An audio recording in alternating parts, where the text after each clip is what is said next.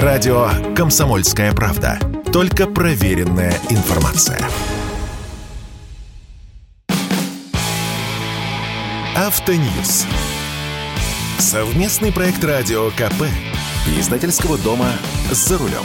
Общественное обсуждение проходит новый административный регламент ГИБДД. Точнее, прежде он назывался регламентом, а теперь это порядок осуществления надзора за соблюдением участниками дорожного движения требований законодательства Российской Федерации о безопасности дорожного движения. Язык сломаешь.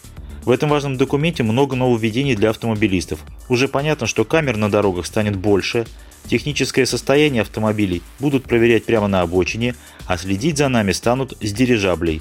Да-да, с дирижаблей. С вами Максим Кадаков, главный редактор журнала «За рулем».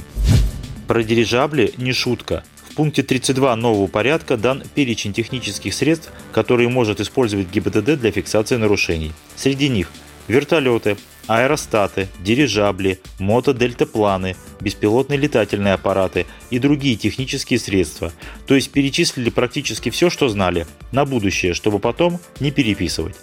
Упоминание беспилотных летательных аппаратов как средство фиксации нарушений появилось не просто так – ГИБДД давно экспериментирует с ними. Например, нарушение правил обгона является очень трудно выявляемым и одновременно очень опасным нарушением. А с помощью беспилотников ГИБДД может фиксировать такие нарушения, что для многих водителей станет явно сюрпризом. А еще беспилотники могут использовать для фиксации опасного вождения. Высота полета и большое поле обзора камеры позволяют собрать четкую доказательную базу. Не отвертишься. Так что если маленькие дирижабли и беспилотники в самом деле начнут активно использовать старые добрые камеры, мы будем вспоминать с ностальгией. Впрочем, что их вспоминать? От них не спрятаться, не скрыться, и камер станет еще больше. В пункте 43 нового регламента обозначен критерий установки камер фиксации нарушений. Если раньше их дозволялось размещать в очагах аварийности, то теперь камера может быть установлена в так называемом предочаге, то есть месте, где до очага не хватает одной аварии.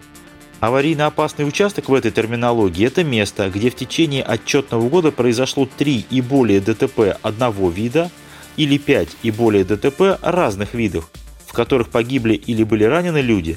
Таким образом, камера теперь может быть установлена в месте, где произошло 2 ДТП одного вида или 4 ДТП любых видов, в каждом из которых был причинен вред здоровью хотя бы одного из участников движения. Это еще не все. Инспекторы ДПС по разрешению местного начальства смогут патрулировать дороги в обычной одежде и на обычном автомобиле. Это то самое скрытое патрулирование. Правда, тут же идет оговорка. Инспекторам в гражданской форме одежды и на гражданском автомобиле запрещаются осуществлять надзорные функции.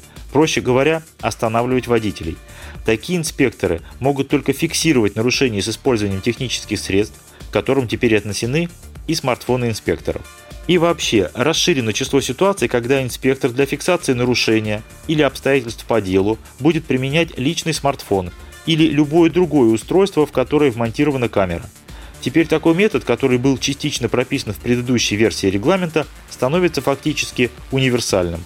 И, наверное, это правильно, так как по сути легализует сложившуюся практику. Далее, инспектор сможет проверить не только водительское удостоверение, но и установить личность водителя и пассажиров. Правда, не совсем понятно, что будут делать инспекторы, если у пассажира с собой не окажется паспорта, а носить его постоянно граждане не обязаны. Этот сценарий в новом порядке не прописан. Кроме того, инспектор теперь может остановить автомобиль просто так, чтобы проверить водительское удостоверение, СТС, наличие полиса ОСАГО. Если раньше нужно было выдумывать причины типа рейда или отлова каких-то загадочных угонщиков, автомобиль, похожий на ваш, проходит по оперативочке. Знакомо, правда? То в будущем можно обойтись безо всех этих изобретений. Но инспекторам по-прежнему запрещено останавливать автомобили в тех местах, где остановка запрещена знаком, за исключением некоторых случаев. Это связано с многочисленными жалобами автомобилистов, которые получали штраф за остановку в неположенном месте с камеры хотя они подчинялись указанию инспектора ГИБДД.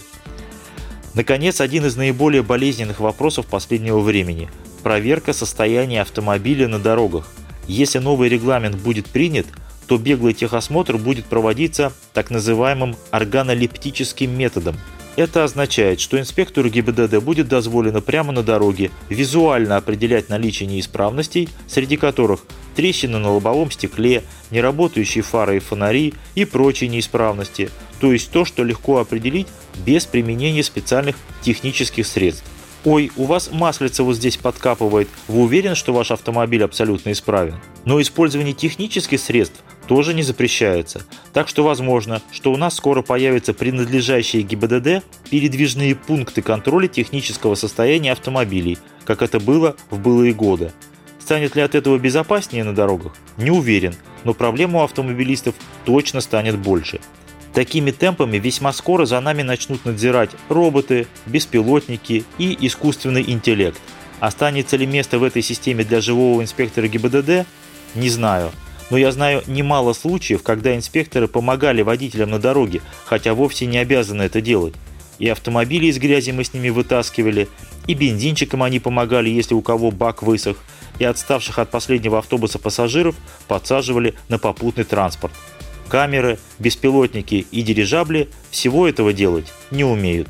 С вами был Максим Кадаков, главный редактор журнала «За рулем». Если вас вдруг сегодня остановят на дороге, улыбнитесь инспектору. Он ведь тоже человек. Автоньюз. Совместный проект радио КП. Издательского дома «За рулем».